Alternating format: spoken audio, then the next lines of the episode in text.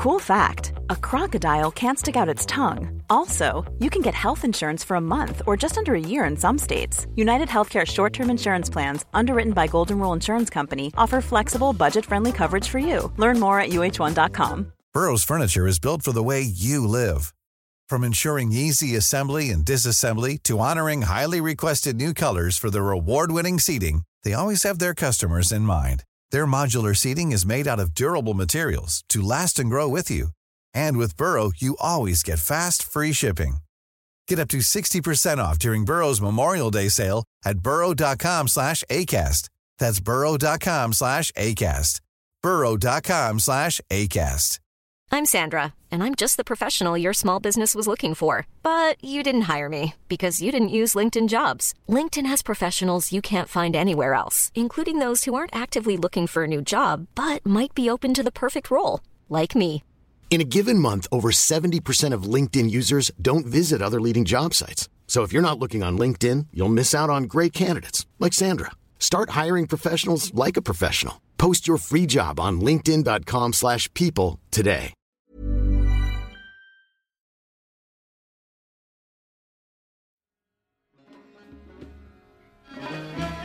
جان جهان دوش کجا بوده ای؟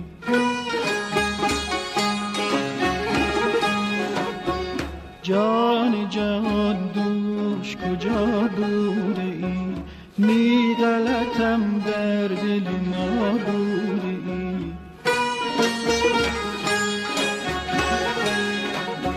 آه که من دوش چسان بودم آه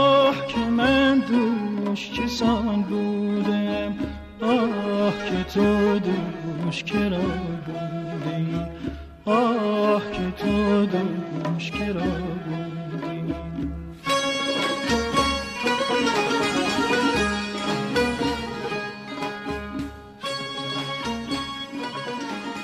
سلام. من امیر سودبخش هستم و شما در دهمین قسمت از پادکست رخ به اپیزود ویژه خسرو خوبان استاد محمد رضا شجریان گوش می‌کنید. من همیشه سعی کردم راجع به شخصیت هایی که تو پادکست رخ سراغشون میرم هیچ پیش داوری و تعصبی نداشته باشم. ولی باید اعتراف کنم که در خصوص استاد شجریان نمی‌تونم این کارو بکنم. این مرد برای من واقعا یه اسطوره است. من با صداش بزرگ شدم با صداش عاشق شدم با صداش زندگی کردم زندگی می کنم و از صمیم قلبم دوستش دارم. این اپیزود برخلاف اپیزودهای دیگه موسیقی ابتدا و انتهای همیشگی رو نداره با صدای استاد شجریان شروع میشه و با صدای ایشون تموم میشه و من دوست نداشتم این اپیزود هیچ اسپانسری هم داشته باشه می‌خوایم تو این اپیزود راجع به هنرمندی صحبت کنیم که همیشه در کنار مردمش بوده و برای خیلی از ماها بسیار فراتر از یک خواننده است. می‌خوایم درباره کسی صحبت کنیم که تو سال 78 جایزه پیکاسو رو از طرف سازمان یونسکو گرفته. این جایزه رو هر پنج سال یک بار به هنرمندی که برای شناسوندن فرهنگ و هنر کشورش تلاش می‌کنه اهدا می‌کنن. سال 89 تو دانشگاه استنفورد آمریکا در سومین سال بزرگداشت ادب و هنر پارسی جایزه بیتا رو گرفته. سال 93 تو سفارت فرانسه طی یک مراسم رسمی نشان شعالیه ملی لیاقت رو از دولت فرانسه گرفته. سال 96 تو جشنواره بین‌المللی هنر برای صلح نشان عالی هنر برای صلح رو گرفته. دو بار برای آلبوم های بیتو به سر نمی شود و فریاد نامزد جایزه گرمی معتبرترین جایزه جهانی موسیقی شده و خیلی جوایز و افتخارات دیگه این اواخرم یه جایزه می‌گیره که اسم جایزه همچین خیلی بهشون میاد تو سال 98 به خاطر نقشافرینی مستمر در غنی کردن میراث موسیقیایی بشر استادی بی همتا در موسیقی و تأثیرگذاری اجتماعی به عنوان یک موسیقیدان در ایران و خارج از ایران جایزه ویژه خداوندگار موسیقی رو از بنیاد آقاخان می‌گیره. ضمن آرزوی سلامتی برای ایشون. با تمام وجودم این اپیزود رو تقدیم می‌کنم به خداوندگار موسیقی ایران استاد محمد رضا شجریان.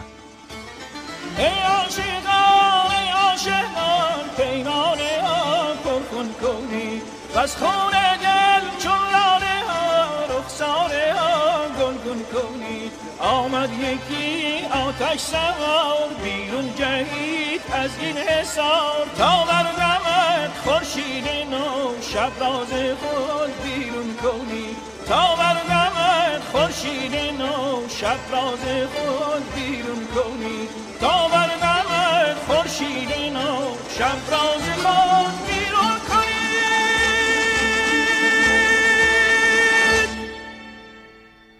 اول مهر 1319 مشهد محمد رضا شجریان تو خانواده کاملا مذهبی به دنیا میاد.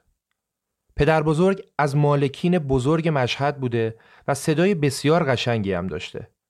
ولی به خاطر تفکرات مذهبی هر جایی نمیخونده و فقط تو جمعهای خصوصی آواز میخونده. اونم بدون ساز.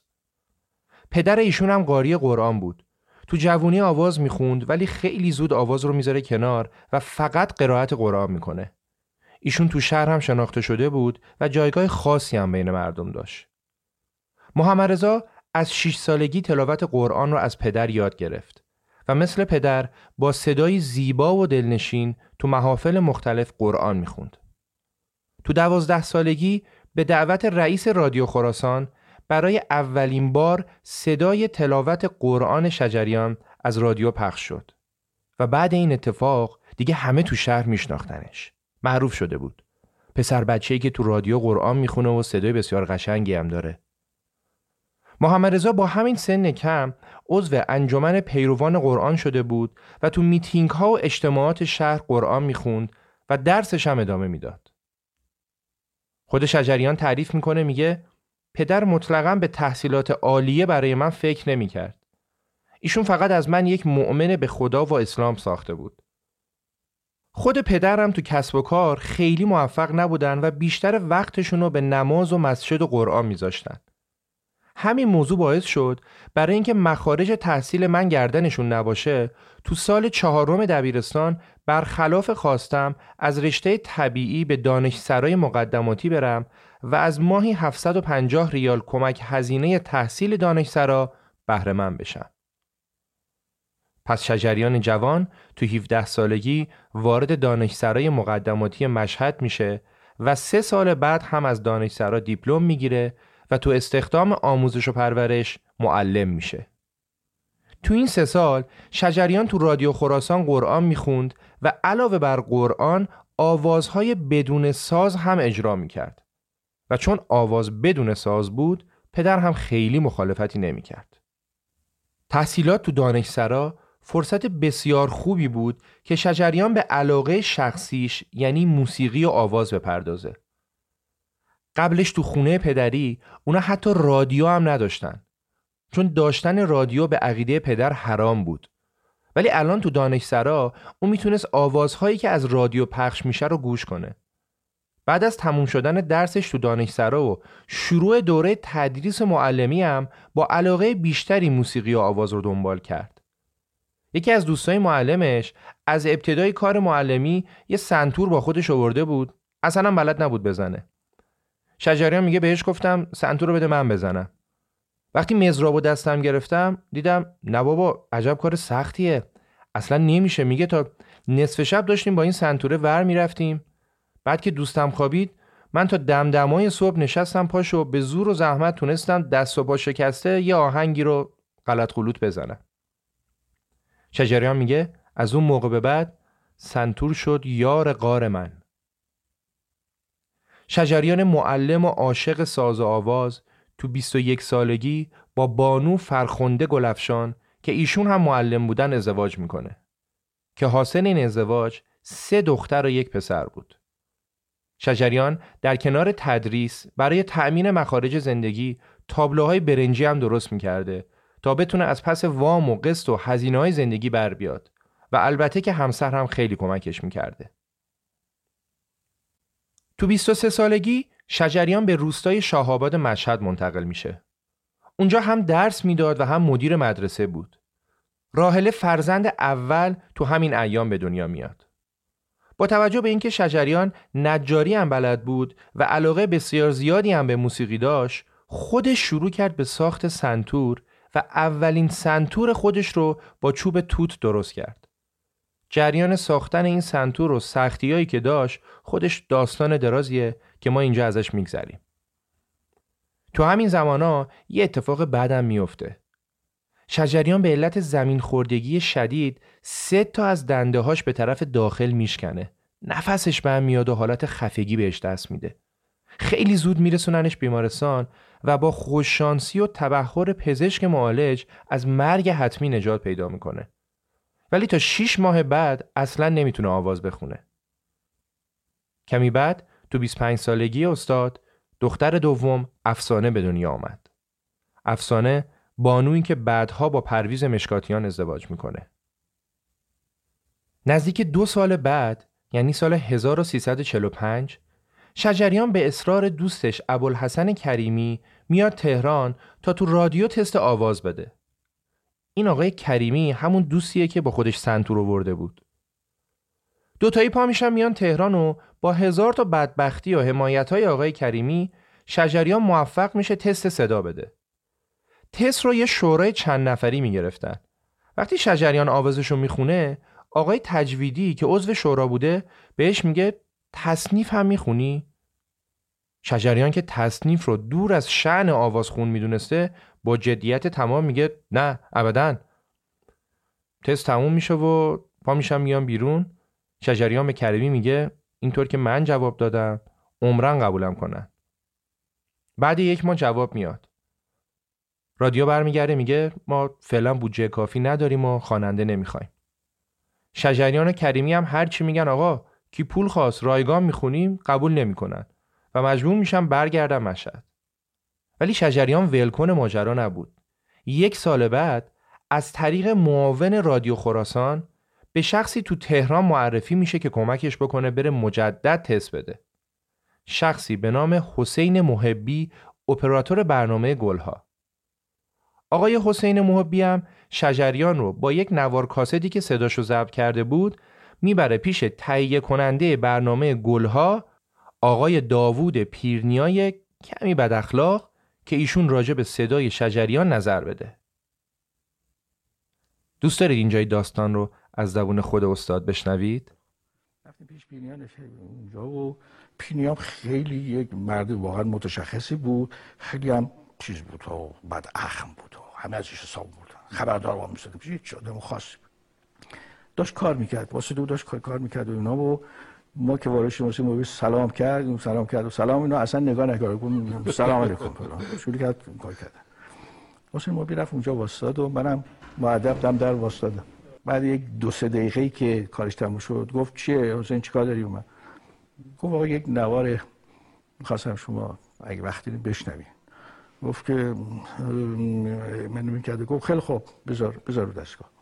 شروع کرد خوندن. یه دفعه که همینجور داشت مینوشت تا شروع شد دیدم که واستاد. واستاد و داره گوش می‌کنه.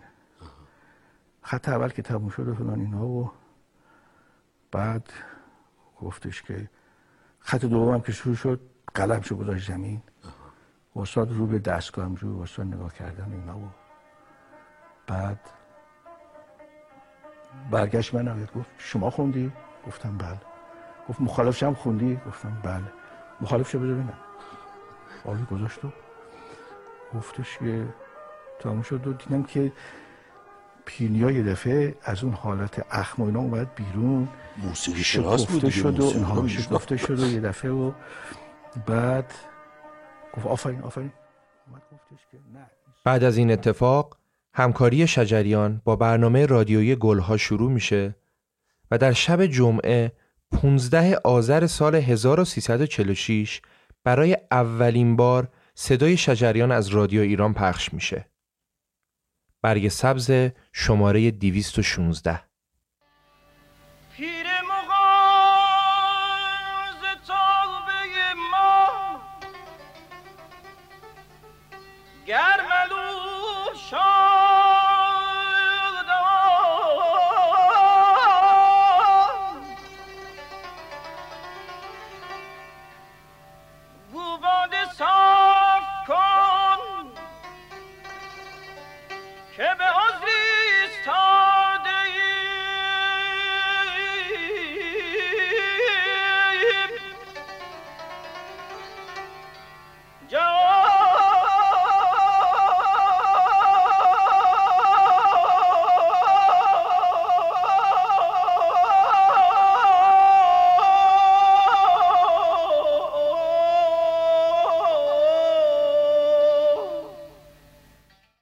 آنچه شنیدید برنامه شماره 216 برگ سبز بود که با شرکت آقایان حسن کسایی، سیاوش بیدکانی، رضا ورزنده و ناصر افتتاح تنظیم یافته. سیاوش بیدگانی شجریان به مدت تقریبا چهار سال با نام مستعار سیاوش بیدگانی آواز می‌خوند. اون به احترام پدر با نام مستعار آواز می‌خوند تا مبادا ساز و آواز خاطر پیرمرد را آزرده کنه. ولی بعد چهار سال با اجازه پدر با نام اصلی خودش کارش رو ادامه داد. حالا چرا سیاوش بیدگانی؟ هم سیاوش و هم بیدگانی اسم گوشه های موسیقی ایرانیه و به خاطر همین استاد این اسم مستعار رو برای خودش انتخاب کرده بود. استاد شجریان تو این ایام در کنار آواز خوشنویسی رو هم به صورت جدی کار می‌کرد و زیر نظر اساتید بنام مراحل عالی و ممتاز خوشنویسی رو هم پشت سر گذاشت. می‌رسیم به سال 48. سال 48 برای شجریان 29 ساله سال خوبی بود. دختر سومش به نام مژگان به دنیا آمد رادیو اف ام تأسیس شد و شروع به کار کرد و شجریان اولین بار به صورت استریو تو رادیو برنامه اجرا کرد و برای اولین بار هم تو جشن هنر شیراز شرکت کرد. جشن هنر شیراز یه جشنی بود که هر سال آخر تابستون و تو شهریور تو تخت جمشید شیراز برگزار می شد. هنرمندهای مختلف از اقصانوقات دنیا می اومدن و کاراشون رو اجرا می‌کردن و با هنر موسیقی ایران هم آشنا می شدن. بعضا اتفاق میافتاد مشهورترین گروه های موسیقی هم تو این جشنواره شرکت می‌کرده. این جشن 11 سال برگزار شد و شجریان تو 8 دوره این جشنواره برنامهش رو اجرا کرد. شجریان جوونی که روز به روز معروفتر می‌شد، جمعا 97 اجرا تو برنامه گلهای رادیو داشت. تو 31 سالگی وقتی که استاد هوشنگ ابتهاج شد سرپرست برنامه گلها، شجریان با ایشون هم همکاری کرد و در مرکز حفظ و اشاعه موسیقی با هنرمندای با استعداد دیگه هم آشنا شد. مرکز حفظ و اشاعه موسیقی با هدف تربیت کردن نسل بعدی خواننده ها و نوازنده های موسیقی اصیل ایرانی ایجاد شده بود. شما خروجی مرکز رو ببینید. محمد رضا لطفی، جلال زلفنون، محمد رضا شجریان، حسین علیزاده و خیلی دیگه. از دل همین افراد دو گروه معروف موسیقی سنتی اون زمان یعنی گروه عارف و گروه شیدا تشکیل شدند. گروه شیدا به سرپرستی استاد لطفی و گروه عارف به سرپرستی نابغه‌ای به نام مشکاتیان. شجریان تو گروه لطفی بود. خیلی از آلبوم های مشترک شجریان لطفی هم تو همین گروه شیدا تولید شد. دو آلبوم راست پنجگاه و چهره به چهره از بهترین کارهای این دو هنرمند و گروه شیداست که به تایید اهالی فن این دو آلبوم منجر به زنده شدن دو دستگاه تقریبا فراموش شده ایرانی یعنی دستگاه نوا و راست پنجگاه شدن. تصنیف معروف بوتچین هم تو آلبوم راست پنجگاه اجرا شده.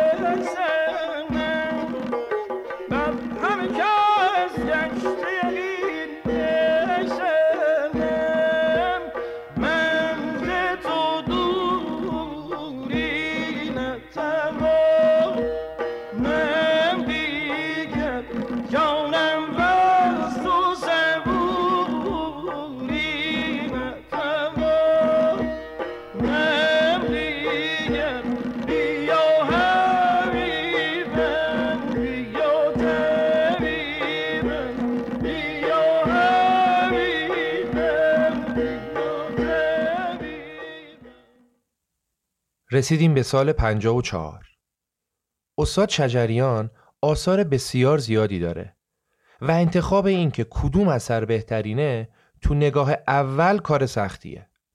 در صورتی که اصلا اینطور نیست. خیلی هم راحته. از نگاه خیلی از طرفدارای ایشون بهترین و ماندگارترین اثر استاد شجریان در سال 54 متولد شد. همایون شجریان. آهای خبردار مستی آشیار خوابی یا بیدار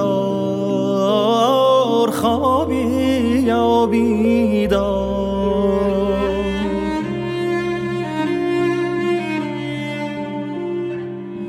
تو شب سیاه تو شب تاریک از چپ و از راست از دور و نزدیک.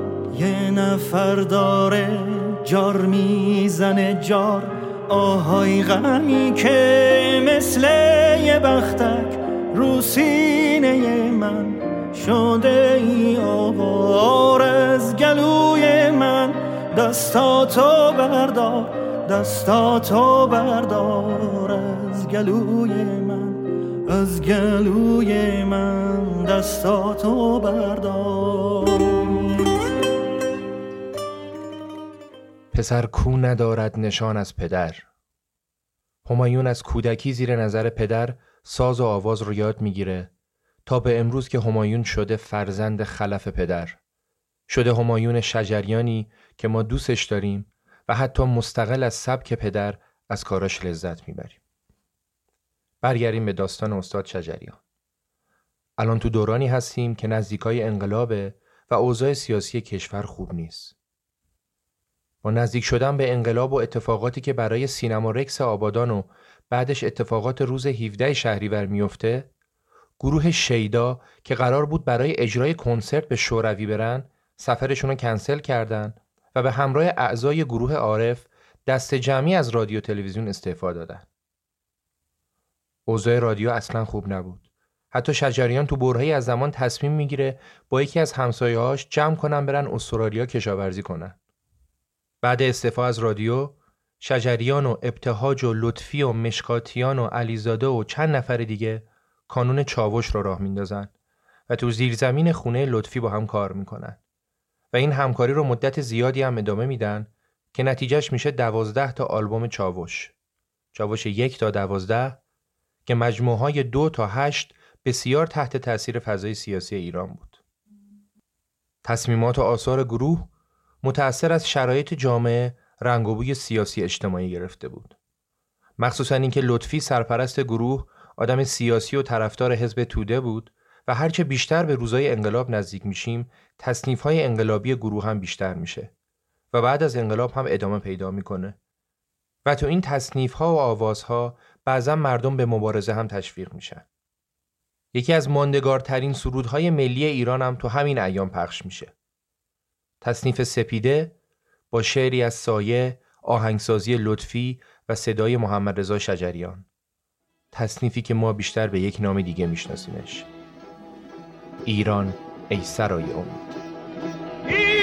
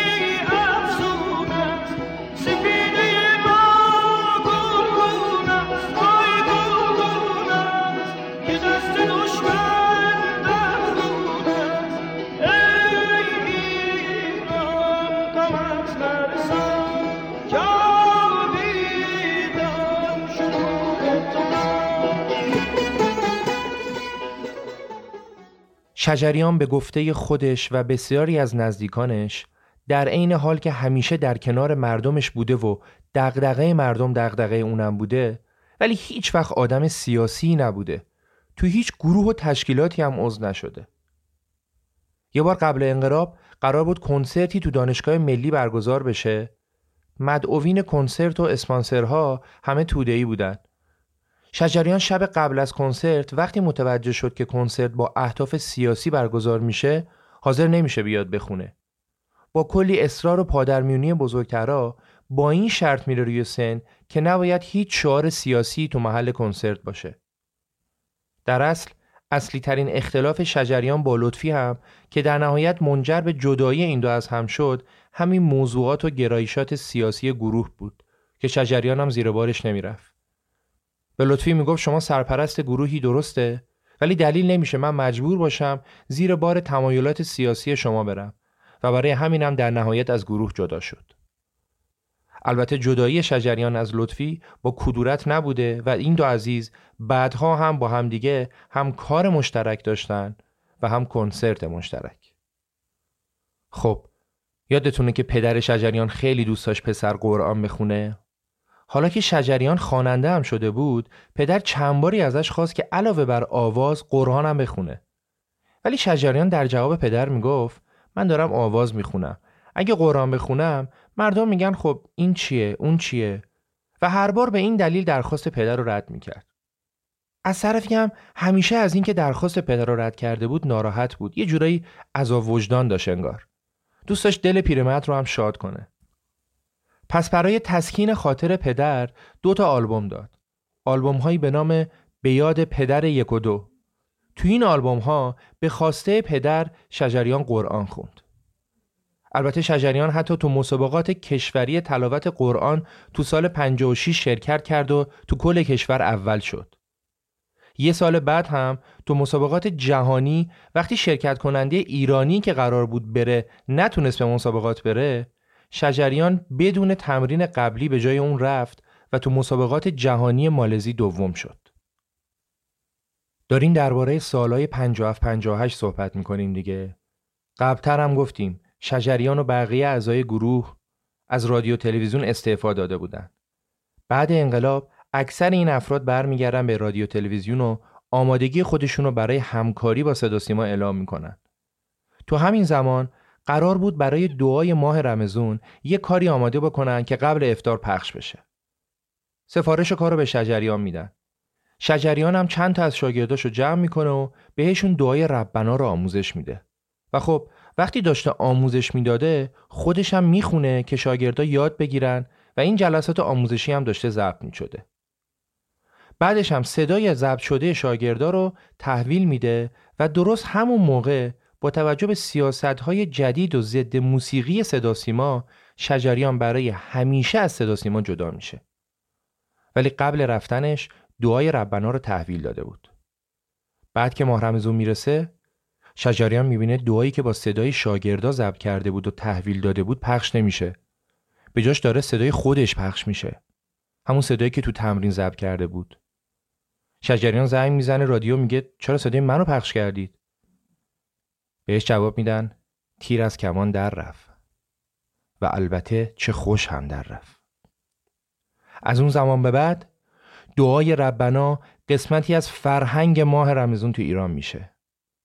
مهم نیست شما زبون عربی بلد باشی یا نباشی مهم نیست معتقد باشی یا نباشی در هر صورت شنیدن دعای ربنا با صدای اهورایی استاد شجریان هر آدمی رو با هر طرز تفکری می‌تونه منقلب بکنه و صد افسوس به نابخردانی که این صدا رو از مردم محروم می‌کنن. استاد شجریان عزیز آنان که لحن پاک تو انکار می کنند آنان که لحن پاک تو انکار می کنند خود را به چشم اهل خرد خار می کنند. تنها نخاکیان که ملائک در آسمان با بانگ ربنای تو افتار می کنند.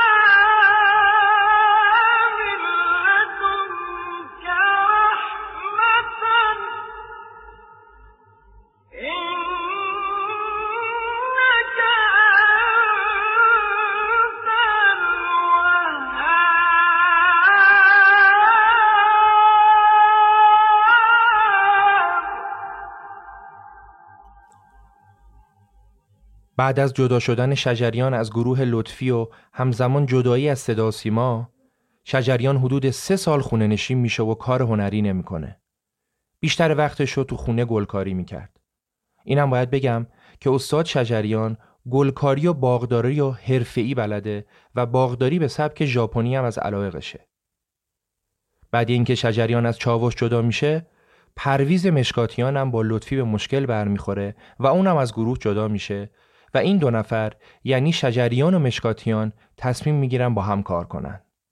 و این سرآغازی میشه برای تولید و نشر بهترین آثار شجریان. خیلی از طرفدارای استاد شجریان بهترین دوران کاری استاد رو زمانی می‌دونن که با مشکاتیان کار می‌کرده. البته که برای ضبط آلبوم ها لطفی و بقیه اعضای گروه هم می اومدن و مشارکت داشتن. ولی آهنگسازی با مشکاتیان بود و آواز با شجریان و گروه دست خودشون بود. آثار گروه هم تو نشر دلاواز که شجریان تأسیسش کرده بود تولید و پخش می شد. شجریان تو انتخاب شعرها به شدت سختگیری می کرد و بیشترین زمان رو برای انتخاب شعر میگذاشت و متناسب با اوضاع و احوال جامعه شعرها رو انتخاب می کرد. به قول خودش شما می‌تونید تاریخ رو از اشعاری که من انتخاب کردم پیدا کنید. یه جا گفته بود اونقدری که شعرهای خوب و قبلا انتخاب کردم و خوندم برای کارهای جدیدم خیلی سخت در می‌تونم شعر انتخاب کنم. یه لطفی که شجریان به خیلی یا مثل من کرد این بود که با آثارش ما رو بیشتر با سعدی آشنا کرد. ما از زمانی که به دنیا میایم با حافظ آشنا میشیم و تو خونه هر ایرانی یه کتاب حافظ هست.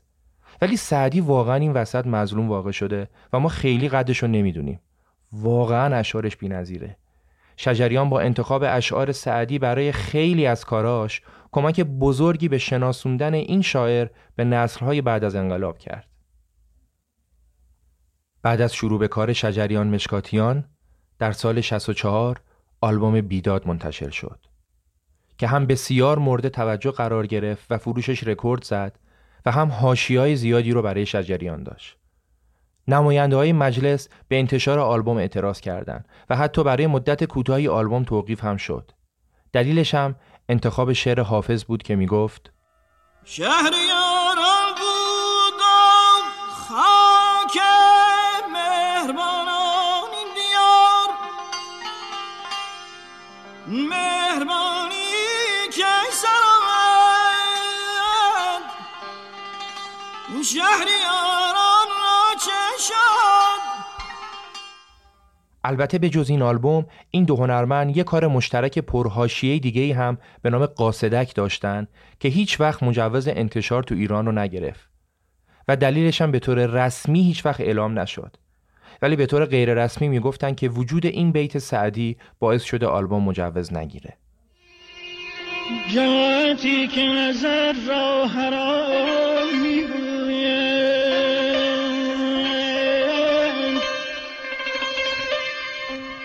نظر حرام بکردند نظر حرام بکردند خون خلق حلال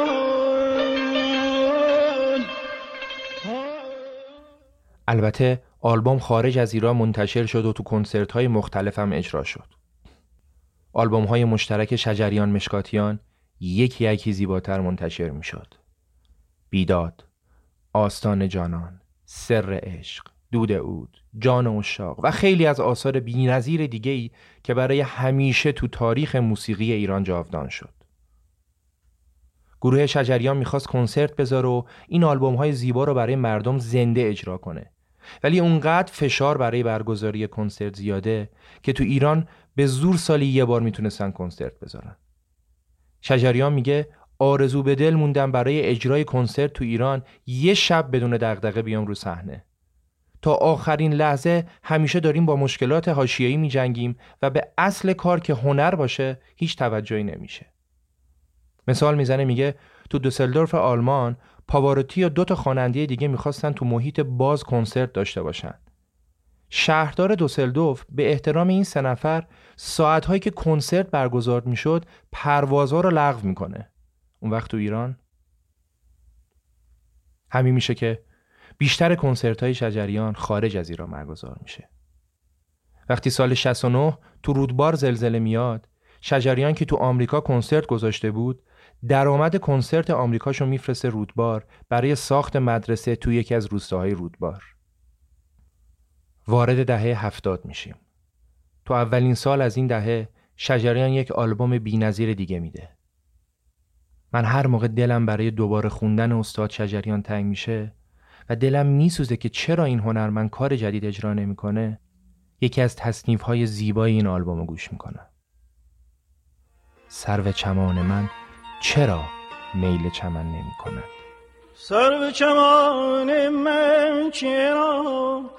سرو چمان من چرا میل چمن همدم گل نمی شود یاد سمن نمی کند یاد سمن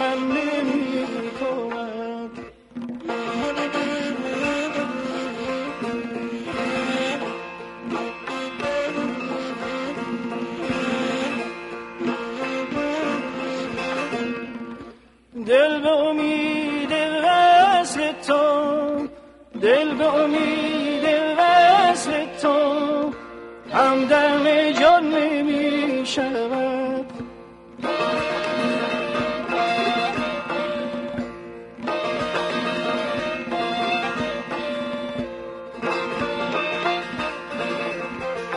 دل به امید وصل تو دل به امید وصل تو. همدم جان نمی شود جان به هوای تو. جان به هوای کوی تو.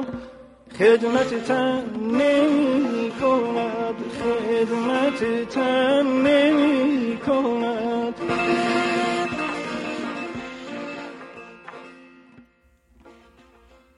سال 1370 شجریان یک سال بعد از اینکه از همسر اولش جدا میشه با خانم کتایون خانساری ازدواج می‌کنه. کتایون وقتی 26 ساله بود یه روز بعد از اینکه به ایران میاد توی مهمونی برای اولین بار با شجریان آشنا میشه و کمی بعد با هم ازدواج می‌کنن. حاصل این ازدواج یک پسر به نام رایان. سال 71 شجریان و علیزاده موسیقی متن فیلم دلشدگان رو کار می‌کنن. فیلمی به کارگردانی زنده یاد استاد علی حاتمی که داستان فیلم هم درباره موسیقی ایرانیه. تمام آهنگ ها و تصنیف های این فیلم تو آلبومی به همین نام منتشر میشه. آلبوم دلشدگان دو تا نکته خیلی جالب داره. اول اینکه شعر دلشدگان رو که همه فکر می‌کنن فریدون مشیری گفته در اصل خود علی حاتمی گفته و فریدون مشیری روش اصلاحات انجام داده. دوم اینکه آوازهای این آلبوم تو کوه و دشت ضبط می شده و بعدا علیزاده اومده روشون آهنگ گذاشته. خب خب. می‌رسیم به آلبوم محشر بی نظیر و فوقلاده شب سکوت کویر.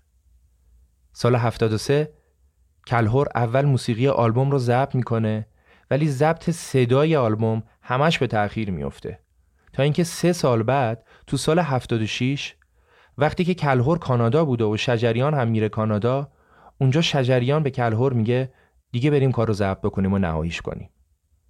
بعد هم کلهور به کمک رامین زمانی یه استودیوی مجهز و فول امکانات رو رزرو می‌کنن و میرن برای ضبط. اونقدر حس کار قوی بوده و خب امکانات هم خوب بوده که دو ترک اول تو همون تمرین اول ضبط میشن. تو یه رو 20 دقیقه دو تا ترک ضبط میشه. یه خاطر بازی هم بکنم درباره این آلبوم. من فکر نمی کنم هیچ کی تو دنیا اندازه من این آلبوم رو گوش کرده باشه. سالهای ساله که همه جا تو هر حس یا هر جایی من این آلبوم رو گوش می‌کنم و واقعا هم به میچسبه. فقط یه موردش رو بگم. یه بار با پراید هاچبک از تهران رفتیم قشم و برگشتیم. تو کل راه رفت و برگشت فقط این آلبوم رو گوش می‌کردیم. فکر کن تو جاده باشی صدای کمونچه بی نظیر کلهو رو گوش کنی. بعدش شجریان بیاد بخونه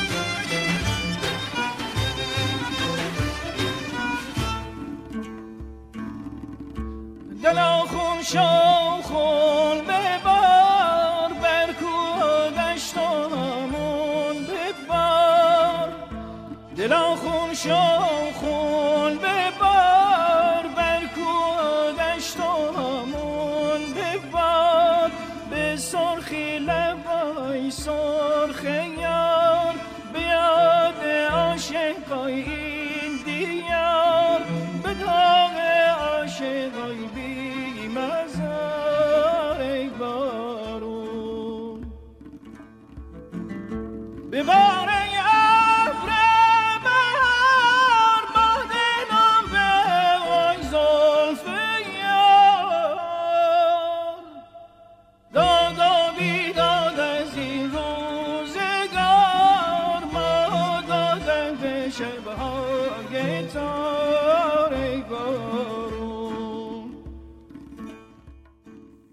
استاد شجریان شاگردای بسیاری تربیت کرده که هر کدومشون برای خودشون استاد شدن. شجریان میگه یه شاگرد فقط 6 تا 8 سال طول می‌کشه که دستگاه موسیقی رو یاد بگیره و تازه بعدش باید انتخاب شعر و فراز و فرود و خیلی چیزای دیگر رو آموزش ببینه. تو آموزش هم شجریان بسیار استاد سختگیریه حتی برای همایون. از جمله شاگردای به نام ایشون می‌تونیم به این افراد اشاره کنیم. حسام سراج زنده یاد ایرج بستامی سینا سلک شهرام ناظری محمد اسفانی مزفر شفیعی و بسیاری افراد دیگه. اواخر دهه هفتاد گروه جدید شجریان شکل می‌گیره. شجریان، علیزاده، کلهور و همایون. این گروه اونقدر فوقالعاده کار می‌کنن که آلبوم های فریاد و بیتو به سر نمی شود نامزد جایزه گرمی معتبرترین جایزه موسیقی جهان میشن. تو دهه 80 آلبوم های زمستان و سرود مهر و ساز خاموش از این گروه منتشر میشه. استاد شجریان تو آلبوم هایی مثل فریاد و زمستان موسیقی سنتی را با شعر نو تلفیق می‌کنه که بسیار هم مورد توجه طرفدارا قرار می‌گیره. البته استفاده از شعر نو از سالها قبل تو آلبوم جام توهی شروع شده بود. ولی با انتخاب اشعار اجتماعی اخوان سالس این کارها رنگ بوی خاصی می‌گیره. شعر زمستان اخوان واقعا داستان حال روز امروز ماست. سلامت را نمی‌خواهند پاسخ گفت. سرها در گریبان است.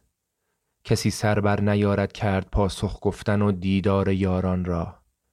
نگه جز پیش پا را دید نتواند که ره تاریک و لغزان است. وگر دست محبت سوی کسی یازی به اکراه آورد دست از بغل بیرون که سرما سخت سوزان است. زمین دل مرده سقف آسمان کوتاه قبار آلوده مهر و ماه. زمستان است زمستان است زمستان.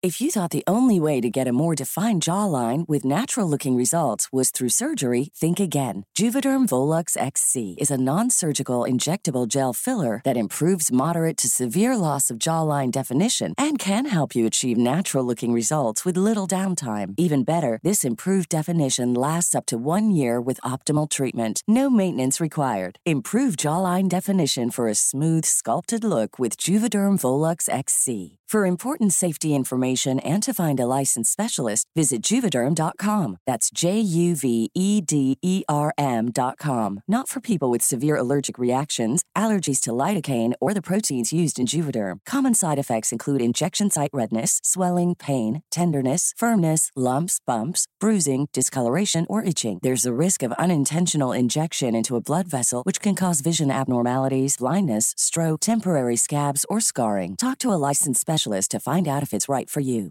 Everyone knows therapy is great for solving problems, but getting therapy has its own problems too, like finding the right therapist, fitting into their schedule, and of course, the cost. Well, BetterHelp can solve those problems. It's totally online and built around your schedule. It's surprisingly affordable too. Connect with a credentialed therapist by phone, video, or online chat, all from the comfort of your home. Visit betterhelp.com to learn more and save 10% on your first month. That's BetterHelp H E L P.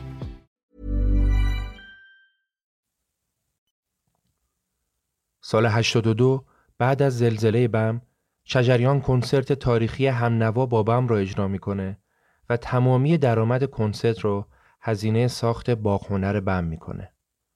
پروژه باغ هنر بم رو شجریان با هدف بازگشت امید و هنر و زندگی به بم در سال 83 افتتاح کرد و این پروژه در دیماه 97 به سرانجام رسید.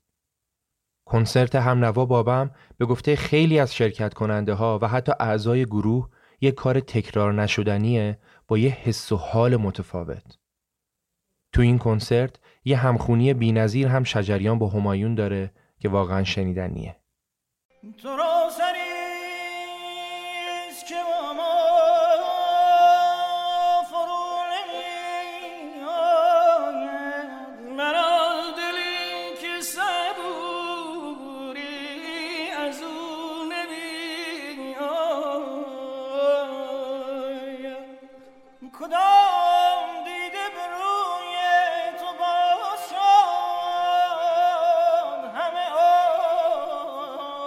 Yeah.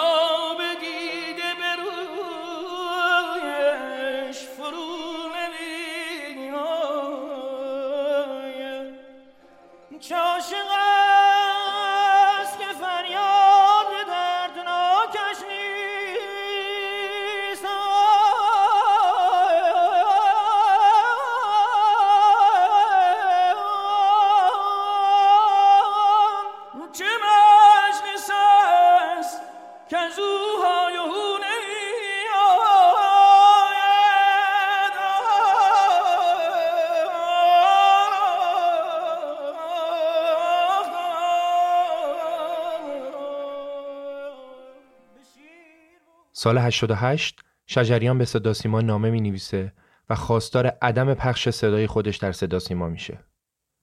این بار دوم بود که شجریان نامه می نوشت. بار اول سال 74 بود.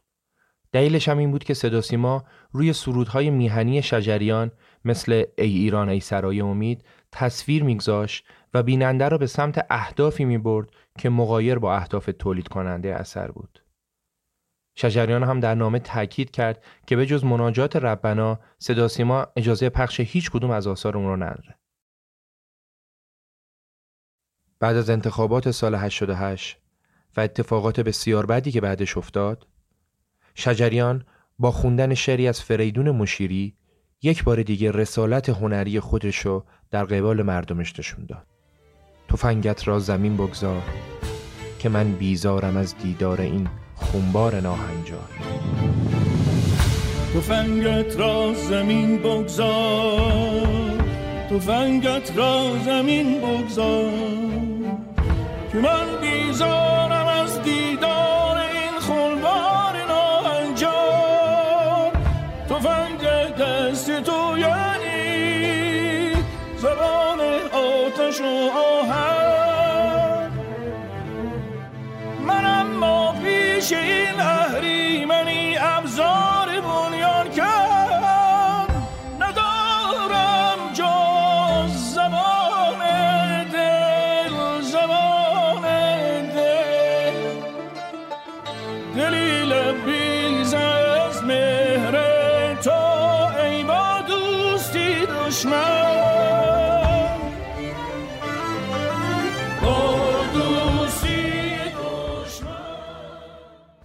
استاد شجریان سازهای جدیدی هم به سازهای ایرانی اضافه کرده.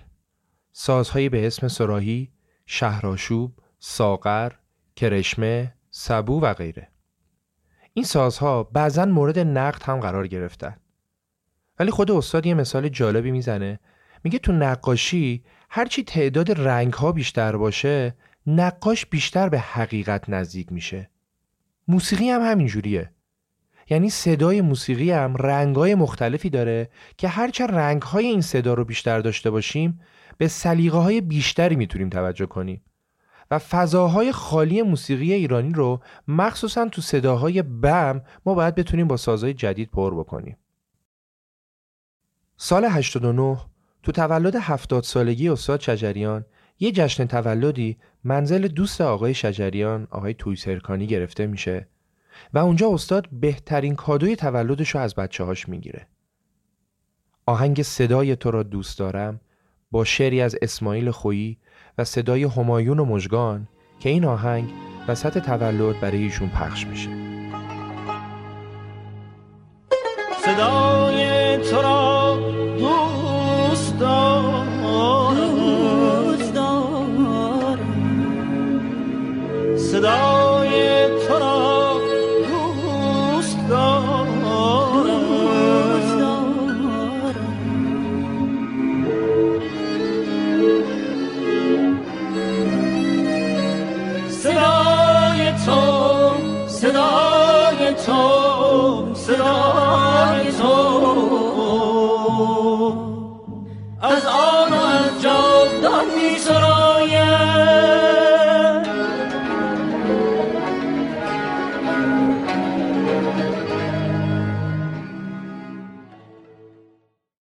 اگر استاد شجریان به این جایگاه امروزش رسیده مسلما فقط به خاطر هنر آوازش نبوده.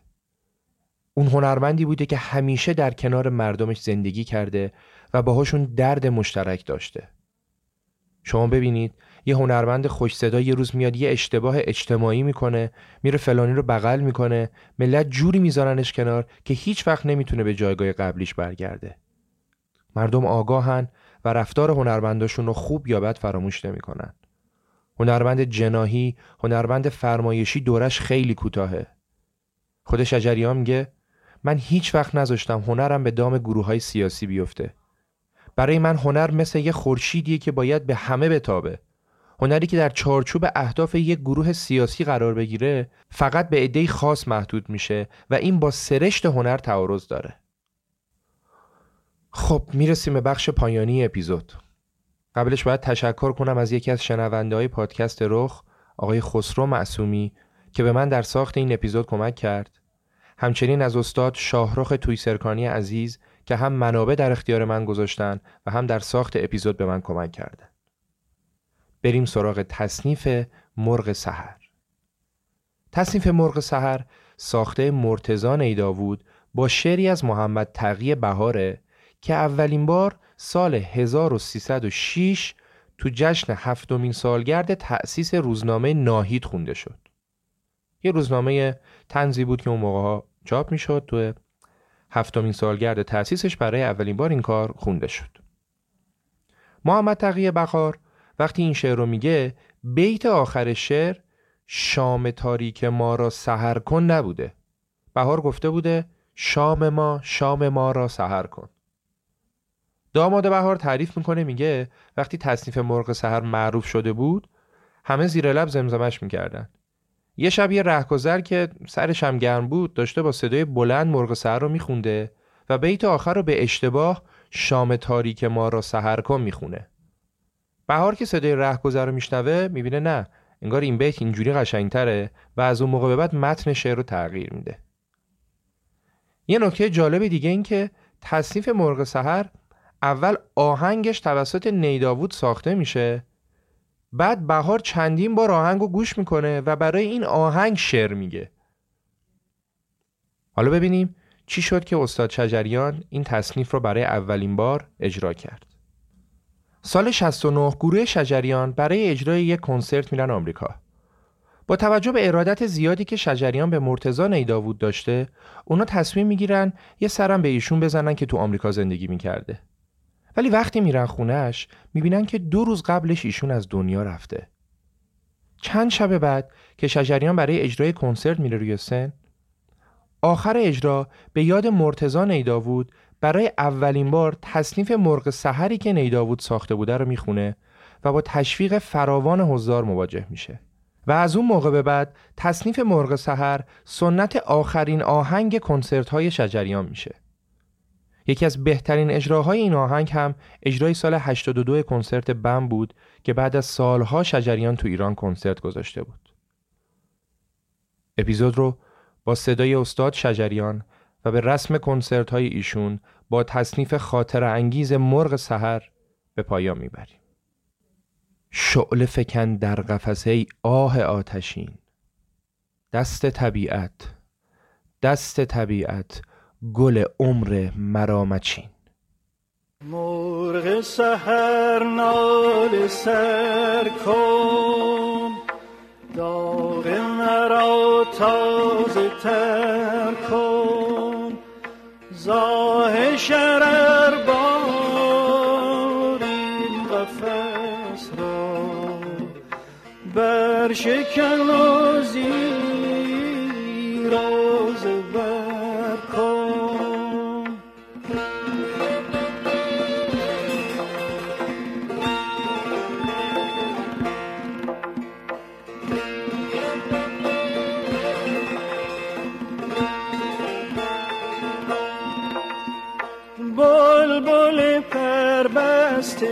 کنج قفص درا نغمه آزادی نوع بشر سرام و از نفسی عرصه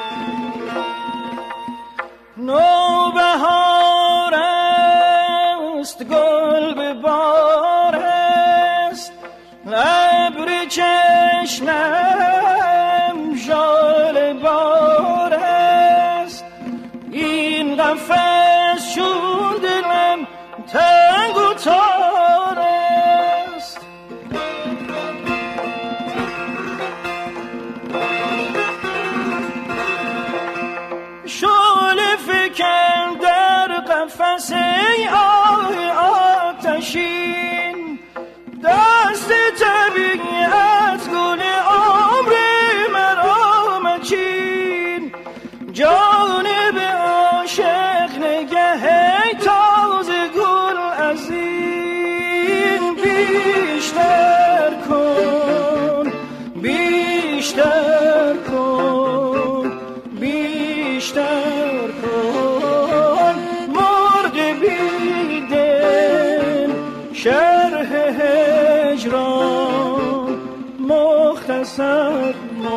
مختصر کن